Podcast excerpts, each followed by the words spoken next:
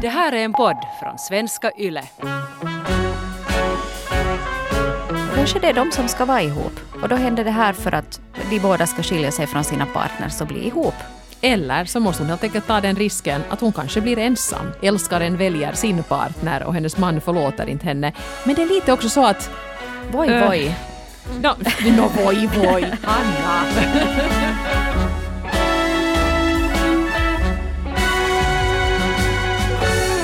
Ja, vi har ju sagt det här med att ni får väldigt gärna skriva in till oss ifall det är så att ni kanske sitter och grunnar på ett dilemma. Ty tillsammans så är vi ju mindre ensamma. Och det har faktiskt Miranda gjort.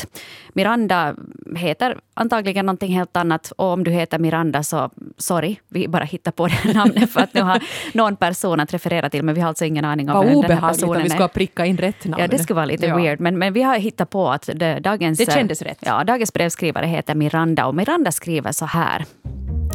Hej Relationspodden. Jag vet inte vad jag ska göra av mig själv.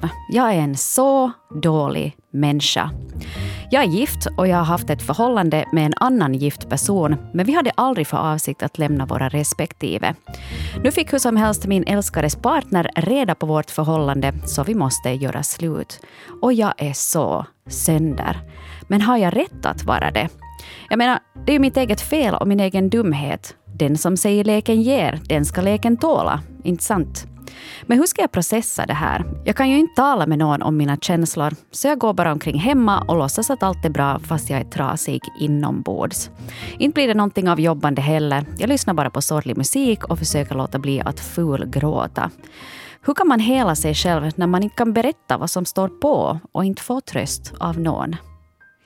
Och vi la ju ut det här brevet i sin helhet i ett sånt här formulär på svenska punkt yle punkt fi, och en del av er har berättat om sådana här lite liknande scenarier, andra har gett råd till Miranda och lite tankar kring vad hon borde göra. Så det blir lite av varje här i det här avsnittet.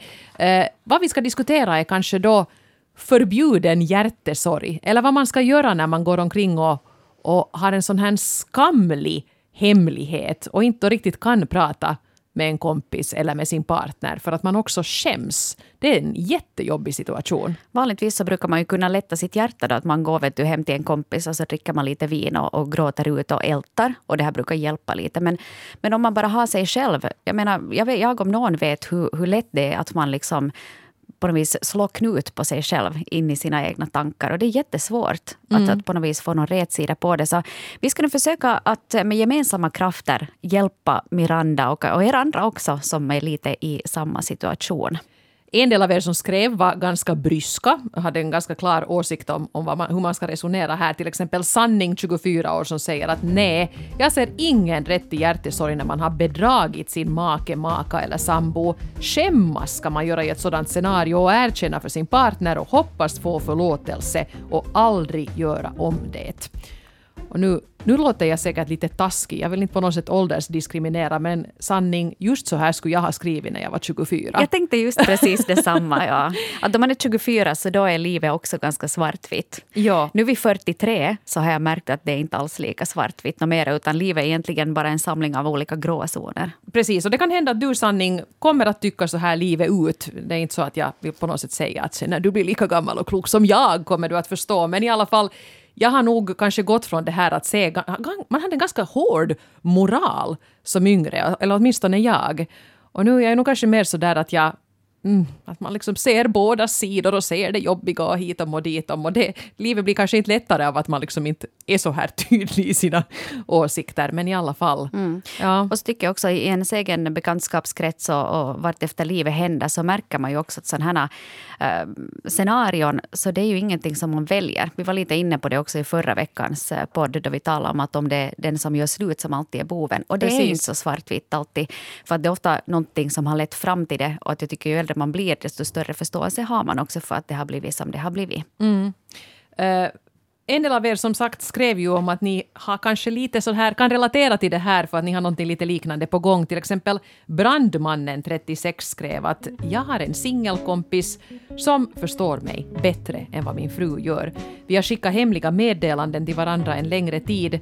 Det hjälper oss båda att orka med vardagen och det kanske också ger lite spädning. Vi pratar om allting och någon gång har vi också träffats i smyg, men vi har ännu dragit gränsen vid långa kramar. Jag tror att vi båda vill mera, men vi har ännu kunnat hålla oss.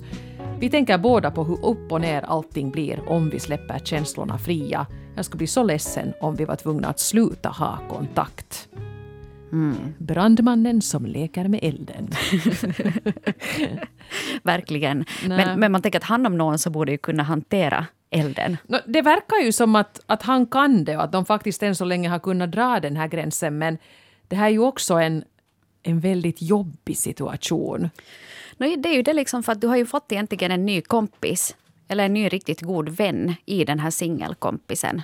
Mm. Och, och egentligen så är det ju inte något fel i det. Att du har en, en god kompis som är singel. Men det är ju kanske det just att det verkar finnas den där attraktionen där. Att, som han, skri- han skriver det. Att om vi skulle släppa känslorna fria. Det vill säga att det finns en attraktion. Det finns en längtan efter mer. Och då är det ju nog... Ja, jag vet inte. Du, man vet ju hur det går liksom. Det är lite som att du har just dragit fram kolgrillen ur förrådet den här tiden på året. Du är på året. De här eldmetaforerna, eldmetaforerna här nu. Ja. Och så tar du fram då din, det, det brinner lite dåligt så sprutar du lite grillvätska dit på. Och vi vet ju alla vad som händer, det säger mm, mm. Och sen så exploderar den där kolgrillen. Men det kan ju vara härligt. Och det kan ja, bli... det här hänt dig ofta. Men det kan ju vara en, sen då det får egentligen liksom fart mm. på den där elden så kan det bli underbara grillade korvar eller biffar sen på den, vet du. Ja, eh, men det här... Jag funderade på det korvar, korvarna och biffarna här. Mm, jag blir lite hungrig. Men, jo, ja. Men det här är ju kanske något som vi har diskuterat här i podden i ett tidigare avsnitt också. Att vad är egentligen otrohet? Är det då när man är... Ja, man... man klär av sig nakna och har sex, det är då man är otrogen. Eller är det det här att man redan börjar liksom säga att jag på, ne- på något sätt connectar med en annan person bättre än med min partner? Är det någon sorts liksom mental otrohet det här som, som pågår här? Jag tror att som jag ser det så sitter nyckeln i ett ord i Brandmannens brev och det är hemligt. Mm, mm. Vi har skickat hemliga meddelanden. Vi har, träffats, vi har träffats i smyg. Jag tycker att det här är en ganska stark indikator på att du vet att det här är inte okej okay och att det skulle inte falla i god jord om din käresta skulle få veta det. Så att där tror jag nog att svaret finns att är det här nu liksom okej okay eller inte. Brandmannen verkar uppenbarligen inte själv tycka att det är okej okay, för annars så skulle han ju ha sagt det att hej, jag har en, hittat en jättekiva ny kompis som jag tycker om att umgås med. Men kanske det lite är så krasst att... Jag tror inte att ni för evigt kommer att kunna fortsätta umgås så här och att ni ändå drar gränsen vid de där kramarna. Utan nu måste du ju i något skede nu kanske börja välja mellan den här kompisen och din partner. Det var faktiskt en brevskrivare som hade skrivit in om det här. Att det finns liksom en, en tidsgräns och ett tydligt... en tydlig manual för hur man ska göra. Vi kan kanske återkomma till det lite senare. Ja, det var intressant. Det har jag inte känt till, men, men det var faktiskt, ja, det, det brevet tar vi lite senare. Eh, men här hade vi också en anonym brevskrivare som faktiskt har varit i en, en jobbig situation. Kan du läsa det du, Hanna? Mm. Jag är lärare och jag blev en gång för cirka fem år sedan förälskad i min elev. Han hade just fyllt arton så på så vis så var det ju inte så förbjudet, men jag var ändå femton år äldre. Det här var det värsta jag har varit med om, för känslorna var så starka och samtidigt så var ju allt så fel. Jag tror dessutom att mina känslor var besvarade, sådana signaler fick jag i alla fall. Och detta höll på i hemlighet i ett par månader tills eleven i fråga tog studenten och lämnade skolan. Det hände aldrig någonting mellan oss, det skulle jag aldrig ha tillåtit. Men känslorna, blickarna och tankarna fanns ju där hela tiden och ibland så storgrät jag i bilen hem från jobbet. Det tog tid att glömma det här och fortfarande så hände det någonting i mig då jag skriver detta. Men jag visste ju redan från början att det var och förblev någonting som jag aldrig kommer att kunna avslöja eller göra någonting av. Nu råkar jag vara lyckligt gift dessutom och ha barn och är på alla sätt och vis en ordentlig person. Mm. Och det som hände inom mig då för några år sedan har fått mig att inse hur liten människan är då de verkligt stora känslorna dyker upp. Åh, vilken tung situation. För här har vi ju en person som inte gjorde någonting fel. Man kan inte rå för sina känslor. De spelar riktigt underliga spratt ibland. Och jo, visst, det här med lärare och elev, det har vi ju gjort ett helt avsnitt om faktiskt. Sån förbjuden kärlek. Det, det hände för det första ingenting, och för det andra var den här eleven ju faktiskt då myndig, som hon skriver här. Så fast det nu kanske inte... så där ett, ett vanligt scenario utom i presidentpalatset i Paris, så har här ju inte egentligen hänt något farligt alls. Men så tungt att gå ensam med de här tankarna, för jag förstår riktigt bra att inte ens till sin bästa kompis så ser man att får jag älta en grej, att jag är nu jättekär i den här artonåriga killen som jag undervisar i historia. Liksom. Mm. Ja, För, för det, det är ju så fel. Det och det här är just, ju ja, det är just det här liksom att den ena är beroendeställning av den andra. Men konstigt att de inte ändå gjorde någonting av det här sen då han hade tagit studenter och slutat skolan. För nu har jag ju hört om sådana historier också där det verkligen sen har blivit. Men hon är lyckligt gift och ordentlig. No, hon är ordentlig, ja. Och hon karpar upp sig där. Hon har varit singel, så skulle det kanske kunna gå att ge honom några år till och sen se om det ska ha hänt någonting. Men, mm. men hon, hon var ju upptagen och han var... väldigt mycket yngre. Men man känner, det är nog någonting med det där med ålder också, för man kan nog känna sig väldigt syndig. Jag hade just då jag var liksom nyseparerad, det här är typ tio år sedan nästan, så kommer jag ihåg att det jobbade en sån här jättesnygg man på dagis. Och jag och den här dagis, vi kan kalla honom Pelle, vi brukar kalla alla mina karar för Pelle, så vi kallar ja. även det här dagis Veckans Pelle. Pelle. Veckans jobbar Pelle, på dagis. Han jobbar på dagis. Och vi brukar prata ganska mycket, vet du, då man hämtar och lämnar och sådär. Det var nu lite blickar och så här, helt platoniskt, men i alla fall att man, nu var, man märkte att där fanns ett intresse. Och då gjorde ju jag sådär som man alltid gör, det vill säga man började stalka någon på sociala medier. Mm-hmm. Och jag hade tänkt att, jag var då kanske trettiosex, tror jag, och jag tänkte, han är kanske tjugofem tjugosex. Det, det var min uppskattning. Och sen så började jag titta på, på sociala medier, och den våren så skrev han studenten. Oj då. Och då kände jag, då kände tant Hanna sig väldigt gammal, och sen så var det liksom där. För där var det på något vis att man, det, det kändes bara som så fel också. Det kändes som ett barnarov sådär. Ja. Men, Men jag har märkt att han, han följer mig fortfarande på sociala medier. Ser du, han ser brukar lajka allt vad jag sätter ut. Så. No. Kanske det blir nu, vet du, vi båda har vuxit till oss med tio år. Hälsningar till Dagis Pelle här, ja. Om du lyssnar på, ja. på podden. Hon har inte helt glömt dig ännu. Nej, tydligen inte. Så jag kan Nej, förstå det... det där liksom. Att, och speciellt just det här med ålder så kan ju göra att det känns lite ännu mer syndigt. Ja, precis. Men vi upprepar vårt vanliga mantra, så länge båda är, är vuxna människor och med på noterna så, så är det mesta helt okej. Okay. Mm. Ja, så uh, jag hoppas kanske att du är anonym ändå. Kanske det var lite skönt att skriva till oss om det här. Och, och här får du i alla fall en, en rejäl skopa med, med sympati. Det där var ju en jättejobbig situation, och kom nu ihåg att du gjorde inget fel. Du hanterade det här ju liksom by the book. Du gjorde absolut ingenting tokigt. Och man kan inte rå för det där att ibland någon börjar se hemskt tjusig ut i ens ögon, och det, det hettar till vid opassliga tillfällen fast man är lyckligt gift. Inte kan man göra någonting åt det. Nej. Nu vet man ju att det inte är helt rätt, men vad gör man? Ja, och det, det tror jag nog att alla som, som har varit med ett tag vet att det, det är nu sånt som händer. Uh, vi skulle kunna ta och, och fundera lite vidare på det här och, och få en lite annan syn på historien med det här med att, att man kanske då har haft uh, någon annan, men sen ändå faktiskt hitta tillbaks till varandra. Vet du lite att vad var det som hände sen efter sluttexterna? Precis, och här tror jag ju faktiskt att det är den bedragna som har hört av sig här. Gråta och förlåta fyrtiosex. Hemlig kärlek är underbar och kan till och med ge relationen ett lyft, men oftast blir det tvärtom. Men man har alltid rätt att sörja, och kropp och själ behöver bearbeta sorgen oavsett vad det är som har orsakat den.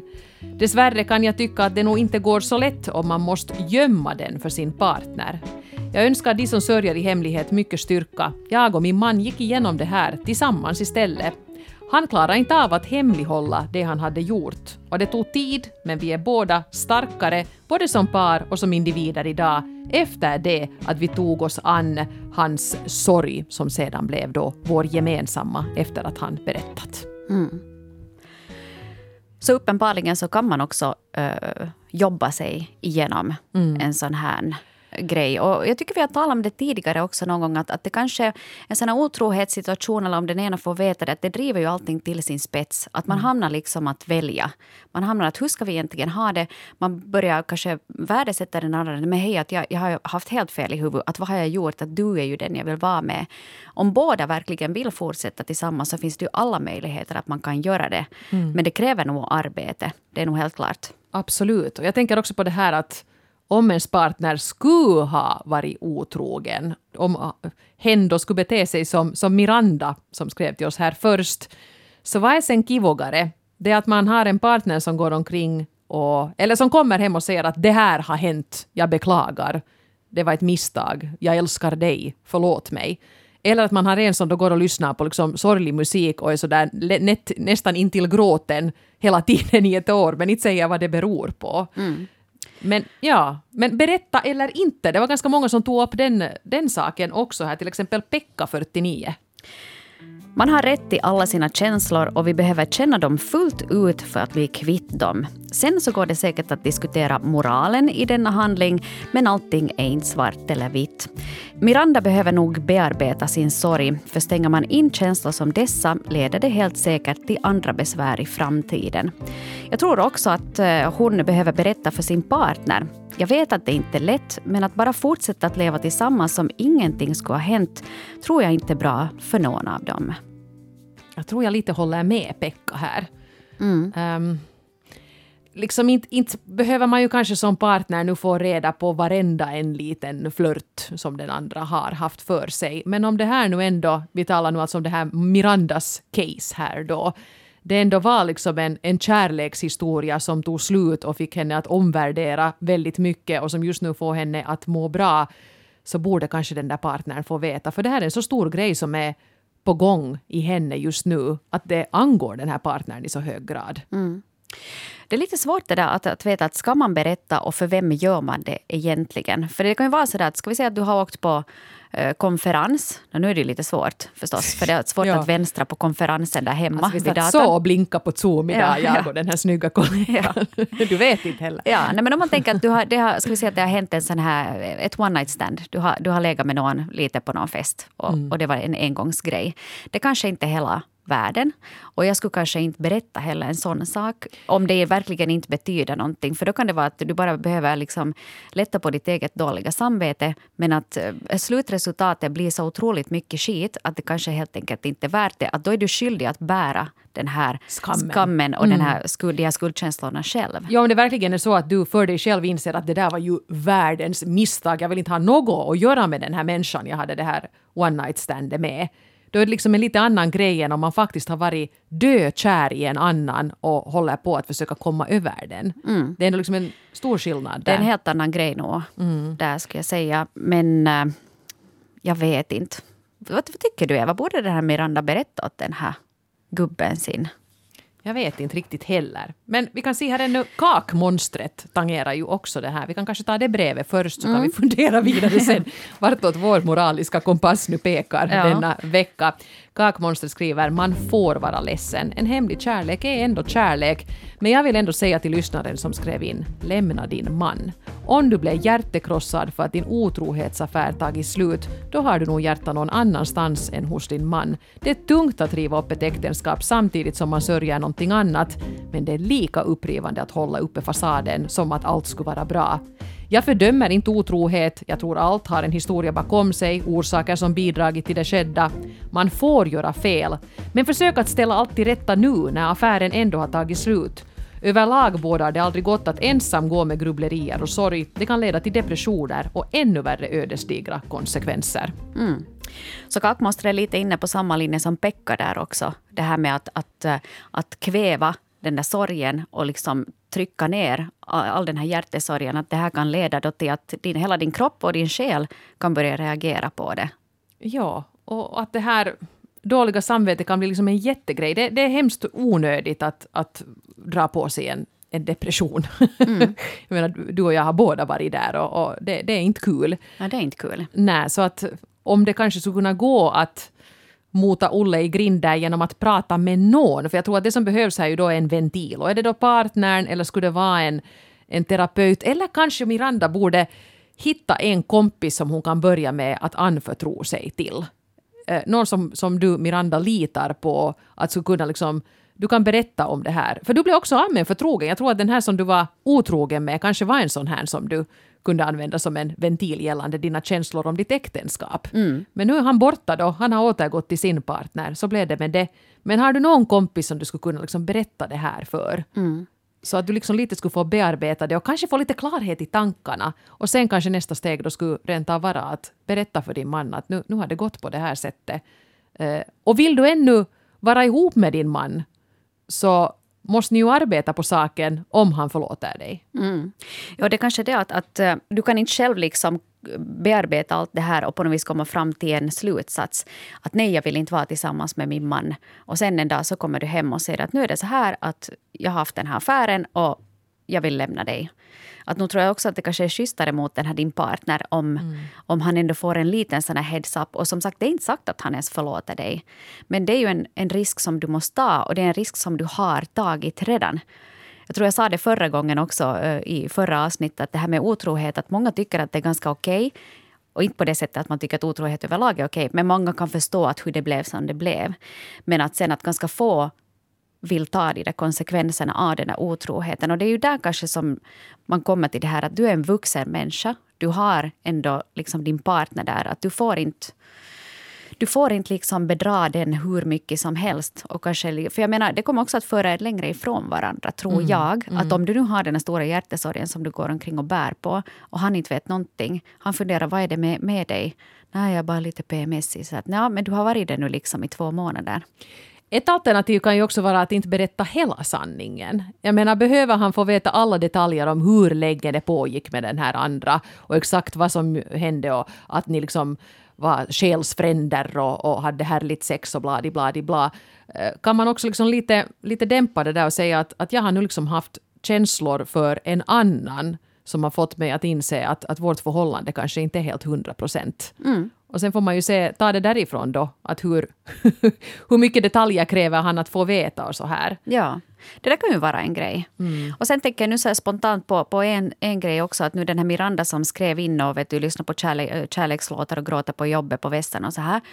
Så det kanske man gör ett tag, mm. att du kanske också kan se att hur länge tar det för dig att komma över det. För det kan ju vara att du har liksom två superakuta veckor. Eller det kanske svider ännu ett par månader. Men sen kanske du märker att nå, sen har du glömt bort honom i alla fall. Att då kanske det liksom löser sig själv på det sättet. Men om det pågår väldigt länge och verkligen påverkar din egen relation så nu måste man ju ta tag i det på något sätt. Mm. Man skulle nästan behöva något sån här katolskt förfarande här att vi biktar, hon biktar sig, hon får förlåtelse, hon lever vidare. Men så funkar ju nu kanske inte livet för riktigt alla människor så det är mm. nog svårt. Hey, men jag har ett tips faktiskt. Du sa, nämnde vad det där med, med, med terapi. Och, och många tänker att då ska man börja gå igenom allting från barndomen. Så här. Men det finns ju många olika typer av samtalsterapi. Jag har någon gång varit i, nu kommer jag inte ihåg vilken form det var. Men det alltså handlar helt enkelt om en sån här lösningsfokuserad samtalsterapi. Jag kan kolla upp det där, ifall någon undrar så kan jag sätta det fast i Facebookgruppen. Kommer inte nu ihåg vad, exakt vad det hette. Men det var jättebra för du kommer dit och säger att jag har nu den här situationen. Vad ska jag göra åt den? Mm. Och så pratar man bara om det. Vet du, att du, det kan, och redan tyckte jag på, på två, tre sessioner så fick jag som jättemycket klarhet i det. Mm. Att, att kanske du nu akut bara borde fast träffa någon, sån, någon samtalscoach eller någon sån här samtalsterapeut och, och få lite bollade med någon. Ofta är det ju så med alla problem och allt man är frustrerad över att om man sitter och babblar på en stund och sätter ord på det så kommer man på lösningen. Ja. Helt av sig själv. Men, men om, man inte liksom, om, om det där problemet är ett sånt så att man inte kan tala med någon om det så då kommer man ju aldrig, aldrig dit. Inte vet jag om du ska gå ensam omkring i skogen och, och förklara om din hjärtesorg eller vad, vad du ska göra. Ja. Att nu måste man kanske ha någon som lite lyssnar och säger hmm, och jaha, och vad tycker du själv? Ja, ja ett litet bollplank där. Ja.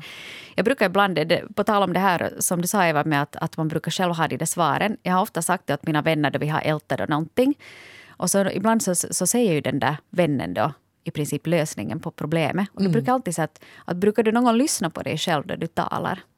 Mm. För ofta har man ju nog de där svaren och man vet ju vad man borde göra. För man har en magkänsla och en intuition. Och jag tror att det ofta är det att, att vi är rädda för att följa den här intuitionen för att vi helt enkelt inte vågar ta de där konsekvenserna för det. Kanske det är så att, att den här Mirandas kompis. Kanske det är de som ska vara ihop. Det kan ju också hända att det är så. Och då händer det här för att de båda ska skilja sig från sina partners och bli ihop. Och sen ja. blev det de lyckliga i alla sina dagar. Ja. Eller så måste hon helt enkelt ta den risken att hon kanske blir ensam. Mm. Kanske båda de här männen försvinner åt, åt var sitt håll. Älskaren väljer sin partner och hennes man förlåter inte henne. Men det är lite också så att... Voi, äh, voi. No, no, voi, voi. Hanna. Det är nu lite voi, voi. Förlåt. Nej, men... men jag tror ju att Miranda är hemskt medveten om det här. No, ja, förlåt. Ja, att... Nej, men det, det är ju lite så. Jag menar, vi är vuxna människor. Vi kan inte gå omkring heller och bara vara så att oj, jag är ett oskyldigt offer i det här. Du har ändå gjort ett medvetet val. Du har med, du, det är inte så att det har, det har pågått en längre tid. Du har medvetet valt att bedra din partner. Du måste kunna stå för det också. Det är lite woman up nu i det här skedet också. Mm. Jag tror ju att det enda sättet att bli av med det här, eller inte kanske bli av med det dåliga samvetet, men att komma vidare med det är ju kanske nog dessvärre att, att berätta. Mm. Uh, och då finns risken att han säger tack och adjö. Jag, jag vet inte, jag vet inte hur, hur den här partnern resonerar här. Mm. Men det är ju inte heller hållbart att länge gå där och sörja en förbjuden kärlek. Det liksom tär ju på både dig och på den där partnern, mm. Miranda. Ja, och, och jag vill säga att fast jag kan låta lite hård i mina ord, du har med alla mina sympatier. Att få sitt hjärta krossat eller vet du, sörja någon som man inte kan få, så det, det är inte liksom cool. Så att jag, jag mm. förstår det, jag sympatiserar mycket med det. Men att jag menar bara att som vuxna människor så måste vi kunna ta ansvar för våra handlingar. Hej, vi skulle nu här på, på slutrakan kunna ta ett brev som handlar lite om just det här med hur det gick sen. För vi ja. utlovar ju det här att det finns kanske någon typ av manual eller en tidsbegränsning på hur man ska kunna agera i sådana här situationer. Och eh, vår sista brevskrivare, Kvinna trettiofem, har skrivit in om just det här. Jag läste någonstans att ifall den otrogna inte gör slut med sin nuvarande partner efter tre månader så kommer hen aldrig att göra det. Så efter tre månader avslutade jag förhållande med den upptagna mannen och sa att nu vill jag inte att du kontaktar mig längre. Det var tungt för jag kände ju att jag inte fick vara ledsen för jag hade ju tagit någonting som alltid var mitt. Jag hade brustet hjärta och dessutom galet dåligt samvete gentemot hans flickvän. Men sen efter ytterligare tre månader gjorde han faktiskt slut med flickvännen och vi är gifta idag och har barn. Men jag tror ju nog att vårt fall är mera undantag än regel. Den här tre månaders regeln tror jag är helt bra att hålla sig till om man är den andra kvinnan eller mannen. Men så där annars skulle jag ju aldrig ha trott att det skulle kunna sluta så här. Det här var inte ett bra sätt att inleda ett förhållande och jag känner ibland fortfarande dåligt samvete. Hmm. Vad intressant. Jag menar, de fick varandra till sist, men skuldkänslorna hänger ännu med. Ja, att den där början var lite sådär shitin. Ja, det börjar med ett vänsterprassel. Det är ju nog lite sådär, alltid när någon frågar, men hur träffades ni? Så är det ju kiva att säga att oj, vet du, det var nu i studielivet och på fester och sådär. Och våra blickar möttes över dansgolvet och hahaha. Men säga att, no, jo, att det var det att... Per-Åke var ju gift med Gunnjärd och jag var ju hennes skolkamrat och, och så Per-Åke och, och jag, så vi fick nu ihop det då en midsommar och, och på den vägen är ja, det. Ja. ja, och den här min gamla kompis talar inte med mig mera. Så det är nu så. så ja. ja, men, men hur är det att, med er då? ja, men vi, vi det här, vi har ju stugan och... ja. Ja. Men nu är det ju klart att ganska många stora kärlekssagor har ju säkert inletts när en eller två egentligen var upptagna på annat håll, så ser det ju väldigt ofta ut. Och det är ju nog förstås jättesynd om det sitter i de där skuldkänslorna, för att man kanske hade tagit fel, eller man kanske var ihop med den man skulle vara ihop med då, men nu är man ihop med den som man ska vara ihop med nu. Mm. Och vi pratade om det också förra veckan. Jag refererar mycket nu till förra veckans avsnitt. Vi har de... sagt så mycket klokt i den här podden. Vi men bara de... liksom puffar bakåt. men, de, men de går ganska mycket ihop i varandra. Så att om det är så att du tycker att det här är liksom intressant, så tycker jag definitivt att du ska lyssna på förra veckans avsnitt också. Och jag tror att just att nu senare i livet så de flesta har ändå ganska mycket bagage. Och det finns barn med och det finns sommarstugor. Och det är ganska bökigt det här med att bryta upp och så här. Så. Men jag tycker det är många kloka synpunkter som, som jag märkte här i era brev. Och jag tycker en sak som jag på något sätt tar fasta vid är det här. Som flera av er skrev. Man har alltid rätt till sina känslor.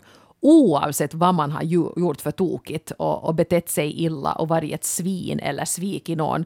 Så du har rätt att sörja. Är det den känslan som bubblar upp att du saknar den där du var otrogen med?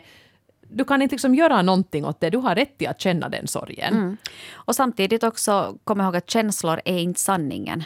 Vet du, att en stund så kanske du känner en rivande hjärtesorg. Då kanske du behöver leva ut den. Det är kanske då du går ut i skogen och lyssnar på Whitney Houston, Didn't We Almost Have It All, och gråter ut din sorg. Och sen kanske det känns lite bättre efter det. Mm. Och sen också kanske sätta, jag, jag är ju förtjust i att säga det här med att sätta en deadline. Tänk mm. att nu får jag sörja min älskare i en vecka till. Sen fan måste jag skärpa mig. Ja. Om jag då har tänkt att jag inte ska berätta till min man. Att jag kan inte hålla på så här hur länge som helst. Jag måste gaska upp mig nu på, på, på något vis. Och jag skulle nog nästan ge dig, Miranda, det här rådet att prata nu med någon. Mm, med någon är det, måste är det prata. Din partner eller är det med en kompis eller är det, är det med någon terapeut eller psykolog? Men prata med någon. Jag skulle rådfråga en utomstående före. Ja. Gärna kanske någon som också känner din partner och vet hur han skulle reagera i den här situationen. Jag tror att det kan vara bra att man får en, en, en second opinion helt enkelt. En ja. andra åsikt på det här. För det gick tokigt. Du vet att det gick tokigt. Du är inte alls stolt över det som hände. Men det kan du inte göra någonting åt nu. Men försök komma vidare på något vis. Och du har våra sympatier och hör gärna av dig och berätta hur det gick. Det ska mm. vara roligt. Ja. Mm. Jag kan oh, oh. säga också att Miranda gjorde ju på det sättet nu att hon inte mejlade oss det här utan att hon skrev in i ett formulär som vi i något skede här, som handlar om något helt annat. Och det kan man bra göra om man vill vara så här absolut anonym när man tar kontakt med oss. De där formulärerna är alltid det. Vi kan inte på något sätt spåra vem ni är, ni som skriver. Om ni skickar e-post till relationspodden at yle punkt fi så då ser vi ju vad er e-postadress är, men vi säger det inte till någon och inte bryr vi oss riktigt heller. Nej, nej, det är sant. Utom Hanna som gärna går in på Facebook och tittar på bilder. Nej! Det gör vi inte. Vi, vi ser att vi Nej. har liksom tystnadsplikt. Ja, det har mm. vi definitivt. Mm. Och, och, och vi vill tacka er från djupet av våra hjärtan för att ni så frikostigt delar med er av era historier. För jag, jag är så glad över att vi har den här gemenskapen här i den här podden och i Facebookgruppen. Och det känns som att vi kan, liksom, vi kan vara ärliga med varandra. Och, mm. och det tycker jag är jättefint. Så tack till alla er som lyssnar och tack till alla er som skriver. Vi hörs väl igen då. Om en vecka. Då blir det nya grejer och, och nya tricks. Så som alltid. Man ska hitta på något tricks. Oj, oj, oj, nej. Hanna börjar stretcha.